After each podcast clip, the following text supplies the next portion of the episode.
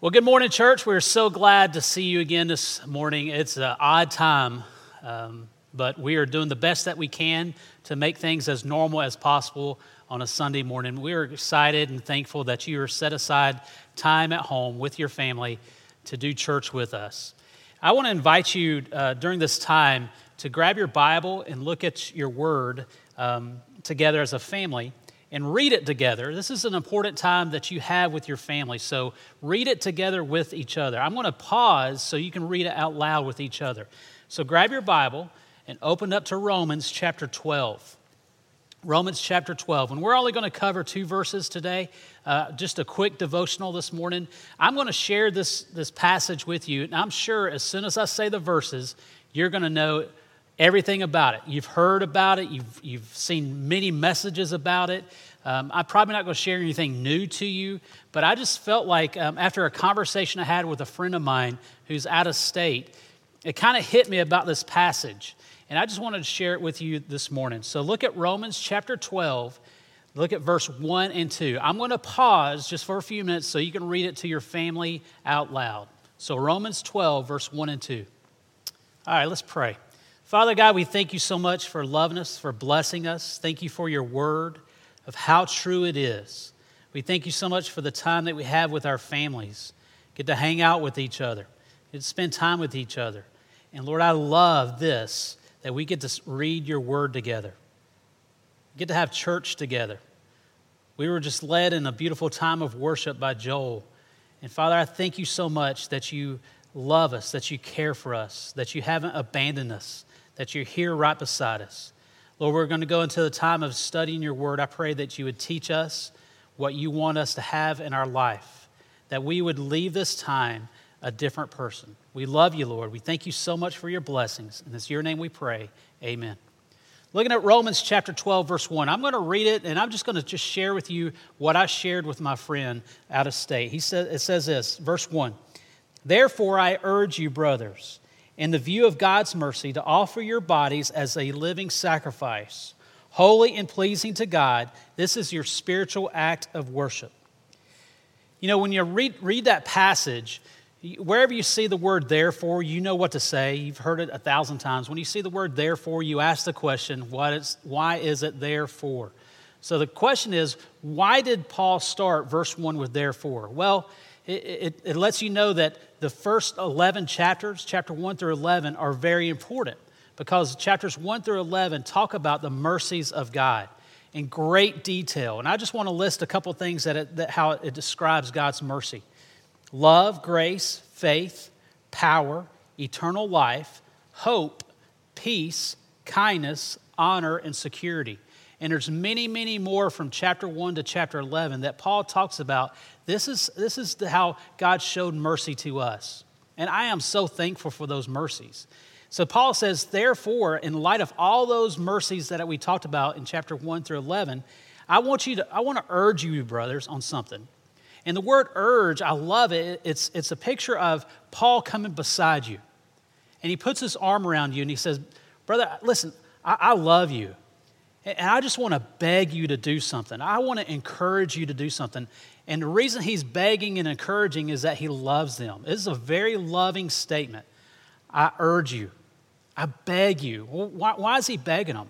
Because I, I think it's this Paul knows what a fully obedient follower of Jesus Christ looks like. And he's looking at these brothers and he's saying, Brothers, listen, you're missing out. You're missing out. I, just want to come beside you. I want to beg you. I want to plead with you. I want to urge that, that you fully understand what it means to be a follower of Jesus Christ. And I don't want you to be missing out. I love you too much for you to miss out. So he says, Therefore, I urge you, brothers. Now, before we get into the passage, this is exclusively for followers of Jesus Christ. This isn't about salvation. This is about earning, not about earning salvation. This is to brothers you see, to come to Christ costs nothing. I can come to Christ and it not cost me anything. That Jesus Christ did everything for me, that He died on the cross to pay for my sins. And all I had to do is accept. It didn't cost me anything. But me, for me to be obedient and a follower of Jesus Christ, it does cost me something. For me to be a follower of Him. And here's Paul sitting down with these guys, he says, Guys, listen, I love you. And I don't want you to miss out anymore. And I urge you, I beg you, my brothers, my brothers in Christ, I beg you on something. In view of all these mercies that I've been talking about, how God loves you and He showed grace on you and that He honors you, that He's made you an heir, that He's provided security, that He's provided eternal life. In light of all that, all those beautiful mercies, this is what you need to do offer your bodies as a living sacrifice. Now, that picture is that you're freely giving it. Offer is that you come and you just lay it at Jesus' feet, not holding on to it, that you just lay it at his feet. You see, in the Old Testament, from time and time again, there's a sacrifice that had to be made, an animal sacrifice. And the animal that they sacrificed was dead. There's a big difference between a sacrifice in the New Testament and the sacrifice in the Old Testament. The Old Testament sacrifices were dead, New Testament sacrifices, they were alive. You see, Jesus was our ultimate sacrifice, and what did he do on the cross? He came up on the cross and he was alive. He wasn't dead, he was alive. Ultimately, it led to his death, but he freely gave up his life. So Paul's talking to these brothers. He says, Listen, guys, listen, you need to offer up your body. You need to freely give it up. You need to climb up onto this altar to sacrifice yourself freely. Because you know what? You're missing out if you don't. He says, in the light of all these mercies, this is what we do. We offer up our bodies as a living sacrifice, that we're alive. we're living. And what this, this paints the picture is that today you do it, an hour you do it, next week you do it. You're doing it constantly because we're constantly living. So Paul sets them aside and says, Guys, listen, I love you. I, I don't want you to miss out anymore. In light of God's mercy, this is what we ought to do. We ought to do this offer your body as a living sacrifice. You see, if we don't, we're looking at God's mercy and going, Thank you very much for the God's mercy. I appreciate everything that you showed me. Thank you for the eternal life. Thank you for hope. Thank you for security. Thank you for all that you've given me. But that's just where it's going to stop. Uh, just, just, I appreciate your mercy. I don't want to do anything else. But Paul sits down with these guys and says, Guys, listen, in light of all that Jesus did for us, the least that we could do is offer our bodies up as a living sacrifice. And it says that it's holy and pleasing to God, that God receives it. He looks at it and he says, Baby, I'm so proud of you. Thank you so much. That honors me. I receive it. It is well pleasing to me. Thank you so much. I, I, I love that you've given your life up to, to follow me. That honors me, that pleases me says this is your spiritual act of worship. That really what it's kind of saying is this is that that's the reasonable thing to do. I mean, it's just reasonable that we, we give ourselves up. We have a um, desire, we have a decision to offer our bodies as a living sacrifice to God because of everything that He's done for us. It's just a logical thing to do. This is your spiritual act of worship. You see, it's not my decision for you to do it. It's not your husband's decision. It's not your wife's decision. It's not your mom and dad's decision. This comes down to you. Here's a personal choice Are you willing to allow your life to be a living sacrifice? Are you willing, in light of God's mercy, to say, you know what, God, thank you so much for blessing me and giving me all the security and love and grace and patience and hope? Thank you so much for that. And in light of all that, the least I could do is give my life back to you and to be a living sacrifice. That I could take that to Kroger, I could take that to work, I could take that into my home, I could be a living sacrifice for you. That's the minimum that I can do. Verse 2 says this Do not conform any longer to the patterns of this world, but be transformed by the renewing of your mind. Now, I love this picture, guys. Listen to me. This is so cool. Going through Kroger, I went shopping the other day, and there was bread that was a few loaves that were there. There was just a little bit of milk, no chocolate milk. There's no um, uh, paper products. It's all this stuff that's going on. But I go to check out, and guess what? Was full. Right there at the cashier, the fullest thing was all the magazines. So I just stood there and I started watching and I started reading all the magazines and the, the magazines of beauty, and this is what you need to have to make yourself beautiful. This is what you need to have in your house to make it look nice. This is what you need to have health wise to be great and physically fit and, and for people to, to like you and appreciate you. And I'm looking at it and I'm thinking, wow, We're, we we have grown up in a society that has told us exactly how to act, how to be, what to look like. And the scripture here paints a picture of this pattern, this pattern of this world. But it goes on and it, it kind of describes it. it I, I, love how it describes it as a mask, too. Digging into the word of the pattern, it, it, says it's kind of like a mask that we put on this mask, that we, uh, we form ourselves into this pattern of the world, that we become like the world. That we have this pattern that we keep falling into. And everywhere we go, we get shoved right in the face of this is the pattern. This is how you should live. This is how you should look. He says, Do not conform any longer to the pattern of this world. You see, if I was sitting down with Paul, I feel like he would look at me and say, and say these words You've been doing it. I, I've seen it in your life. Like, I don't want you to do it any longer, which means I've seen it. I've seen you, you doing what the world wants you to do.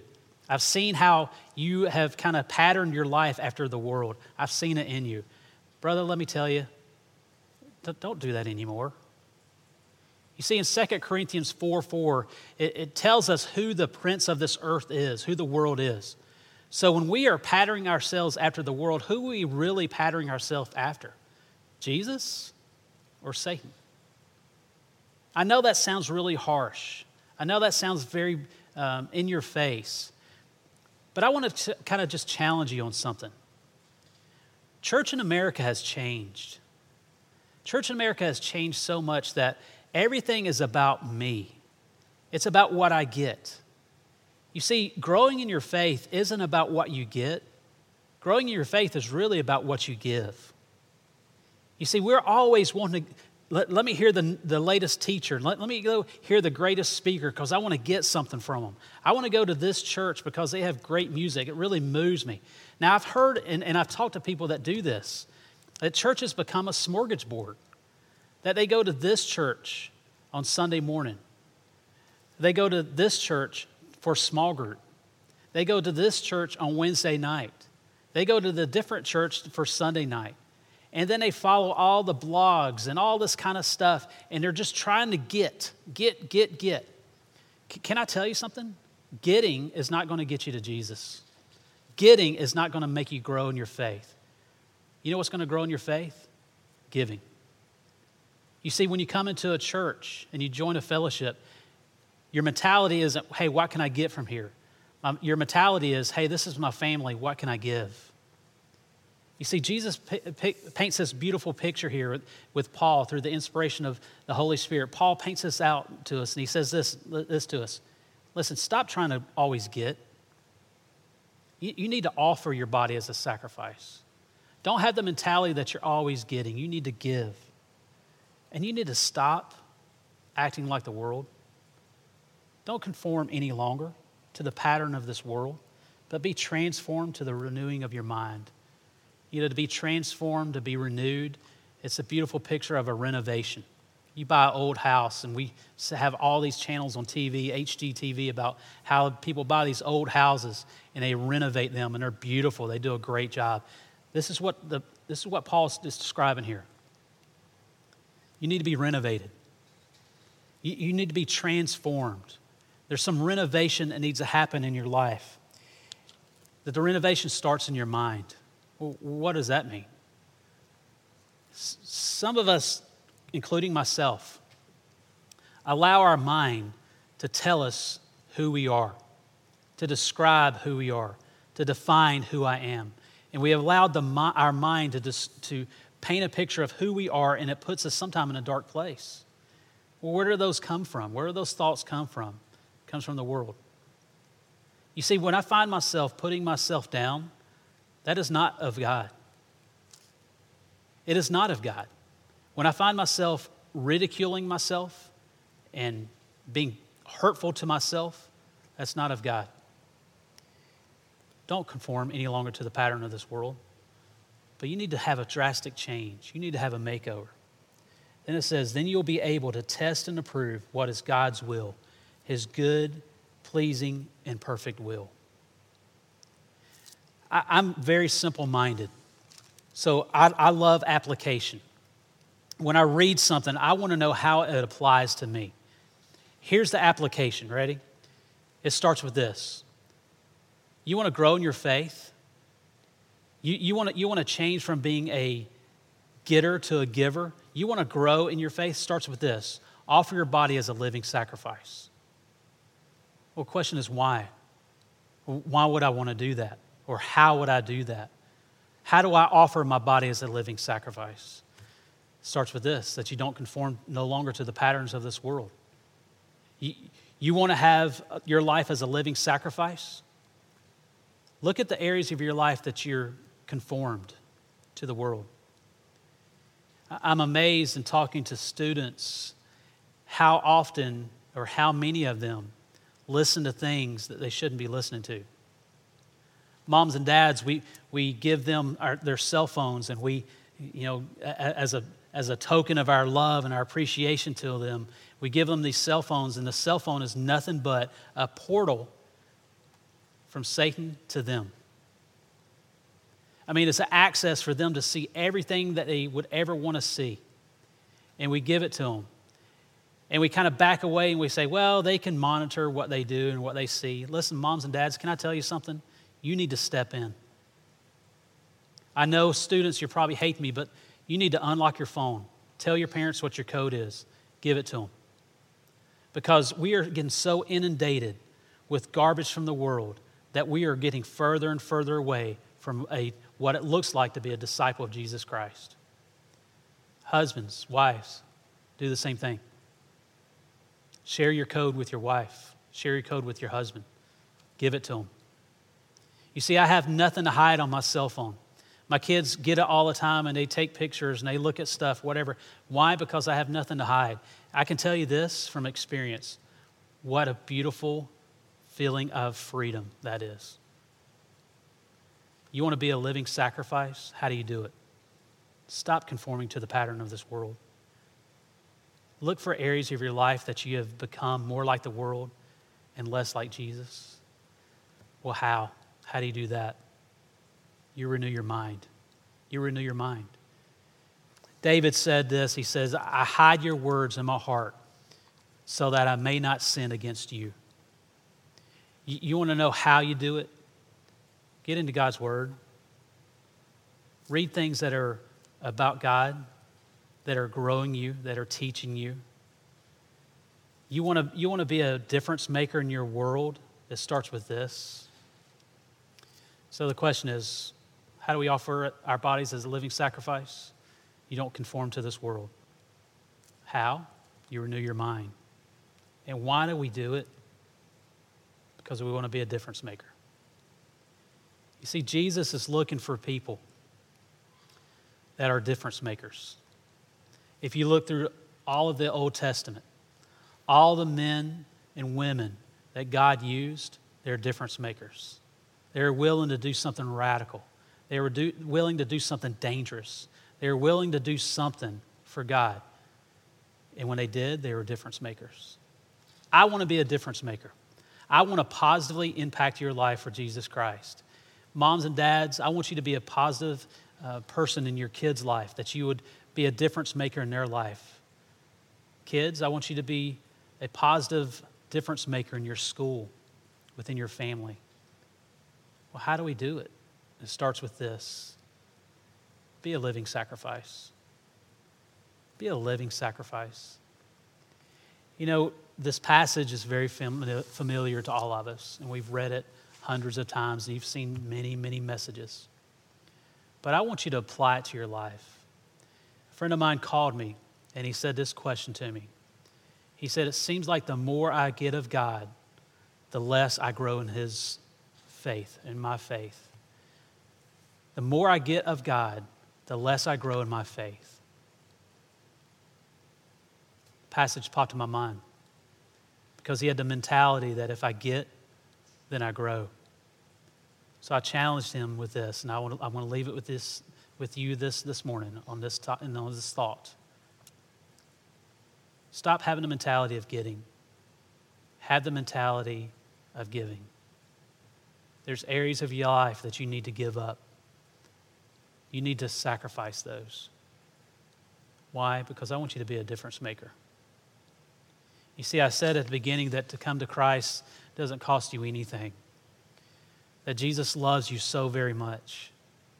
That Jesus cared for you so very much that he was willing to, to be born, to live a sinless life, but to die on the cross to pay for your sins. I heard a guy once say if, if the Roman guards didn't come and they didn't physically drag Jesus to the cross and nail him to the cross, that he would have done it himself. That he would have crawled up on the cross himself and nailed his own self to the cross because he loves us that much. That he was willing to die for you. But I love this fact too that he loved you so much that he wasn't willing to stay in the grave, that he rose from the dead, and he is alive today. He wants to pay for your sins. He wants to give you a free gift.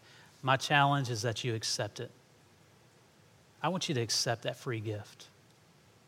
But if I was sitting with you, like Paul did with his friends here, kind of picture him just sitting beside you, putting his arm around you and says, Now that you are a follower of Christ, I beg you, I don't want you to miss out. I want you to be a fully devoted follower of Christ.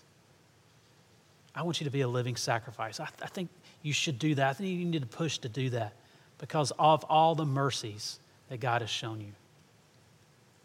You need to, conf- you need to kind of see what's going on in your mind. Maybe you need to stop conforming to what the world tells you you should say, do, eat, be like. Maybe you need to think about how God wants you to be like. Start putting His Word in you and let it start to transform you. Because when that happens, you're going to be a difference maker. Listen, we love you, we care for you, and I'm telling you, we miss you so very much. I've enjoyed the correspondence with many of you through text and emails. Uh, we miss you. We can't wait to see you come back. Well, we're praying for you, praying for the health of you and your family, and we pray that as we go through this process, that we're growing in our faith. And when we're growing in our faith, we are going to be difference makers in our community. God bless you. We love you. And have a great Sunday.